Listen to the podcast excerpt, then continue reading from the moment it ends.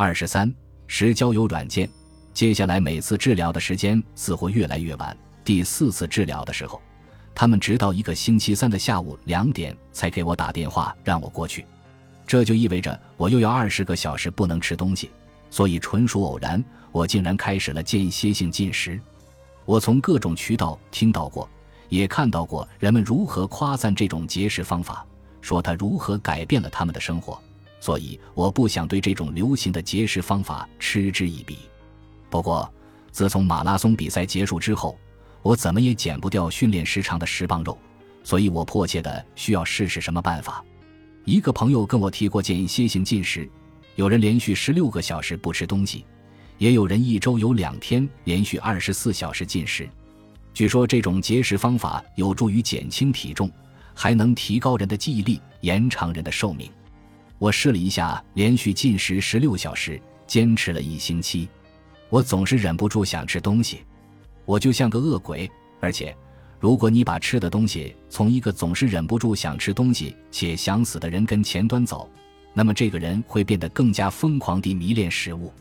不过，在治疗开始的那七天里，我确实掉了两三磅肉。我翻出一条已经有一年半没穿的牛仔裤，还搭配了一件不是 T 恤的上衣。它就像专门熨过一样整洁。我早上提前一个小时起床洗澡，因为我心里明白，把孩子们送到学校之后，我还得赶去一个公益机构，跟我的团队赴每星期一次的约会呢。我甚至还化了淡妆。一想到要跟那些会在我身上做一些嗯比较亲密的动作的医生和护士相处，我就觉得自己应该稍微表示一下，就好比我想让他们知道我对他们的所作所为。对他们的不懈努力是多么心存感激。洗个澡，走过去的时候不留下一股难闻的体味，这似乎是个不错的开始。下午一点，母亲和继父接我去电休克疗法中心。没错，提前了近一个小时。我当时正在卧室里戴一条项链和一对金手镯。母亲叫我，发现我站在卧室穿衣镜前，正在扣项链上的搭扣。他大吃一惊：“怎么了？”我问道：“西子，你看起来美极了。”他说：“母亲把两只手放在胸前，好像要稳住自己不摔倒似的。”哦，你可真好，你是我妈妈，所以你才这么说的吧？不不不，我是说真的，你穿这套衣服真的漂亮极了。我的这套衣服，明明只是一件直筒纯色牛仔裤，一件免熨烫的白色上衣。还有一双黑色系带靴子，不过他说的没错，这确实是一套衣服，而我已经有几个星期、几个月没有穿过成套的外穿服装了吧？我一直都只穿瑜伽裤、运动内衣和 T 恤，甚至都忘记了什么鞋子该配什么衣服了。我脚上穿的要么是运动鞋，要么是一双拖鞋，因为这样我就不用老想着鞋的事儿了。一想到要穿什么鞋，我就觉得筋疲力尽。正因如此，我就不再穿需要费心思考的鞋了。但那天早上，我真的没有觉得有多么费心。我知道我得早点起床，我知道我得洗个澡。老天啊，我竟然洗了个澡，竟然还没有嫌弃的抓着自己肚子上的赘肉。妈妈，我刚才洗了个澡，我没有觉得讨厌。我猛然意识到，这是不是很奇怪？好像我很高兴自己洗了个澡。他开始笑了。要是这整个治疗不管用也没关系，至少我能干净三个星期。虽然治疗不花钱，但洗发水我得多买点儿。钻进车里的时候，我的肚子照常饿得咕噜噜直叫，但我不以为意。我是饿，这没错，但我没有像饿鬼那样。我没有想吃东西，也没想下一顿吃什么。过去的这几天，我把注意力转到了别的地方。这会管用吗？我还能不能好起来？我们是不是在浪费时间？我能不能不想死了呢？现在我的脑子里都是这些。如果这都不管用，那该怎么办呢？我尽量努力不去想，要是不管用会发生什么情况？因为毫无疑问，我肯定会无家可归、孤独终老的。我走在母亲和继父前头，先行一步走进电休克疗法中心的候诊室。我径直去找格雷格，找他填写调查问卷。这时，一名叫洛朗的员工从前台那边拐了过来。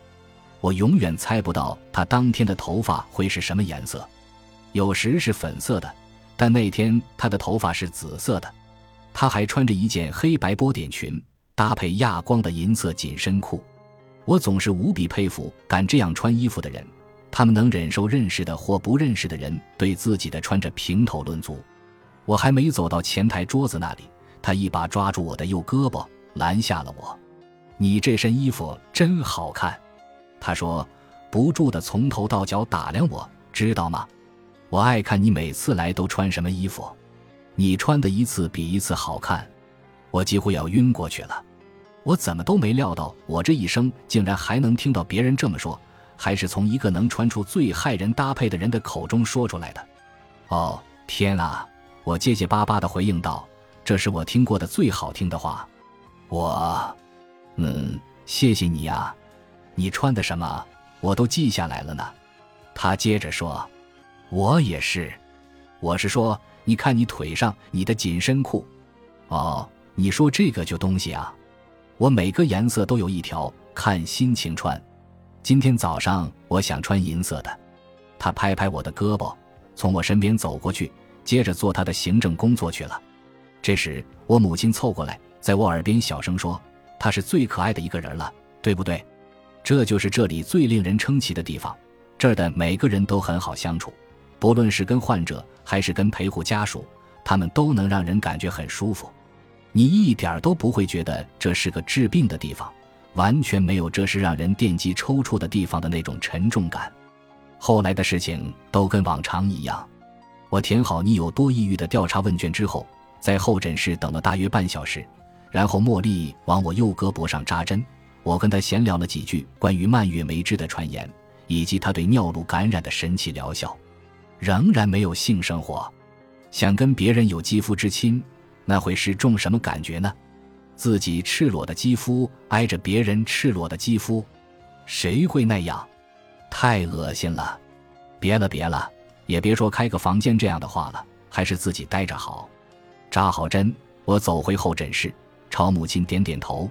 示意她这次扎针依然很糟糕，她拉着我的胳膊，让我坐在她身旁。她看看我两个胳膊上的淤青，摇了摇头，总得有个什么好办法，对吧？为什么要搞得这么痛苦呢？我觉得这不是他们的错。我说，心想着要帮茉莉说几句好话，他们也不习惯这个针。要是这就是整个治疗最痛苦的部分，天哪，那我们可就赚翻了。没过几分钟。他们就叫我进去，我穿过走廊，走进房间，径直朝我的轮床走去。西瑟毕阿姆斯特朗，一九七五年七月十九日生。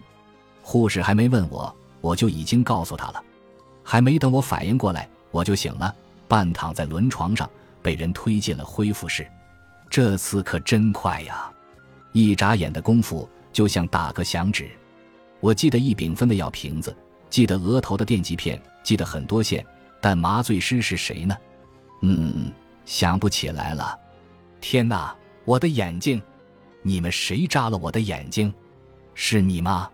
我朝一个护士大吼大叫：“你为什么扎我的眼睛？你为什么这样干？”我没认出他是谁。你眼睛疼吗？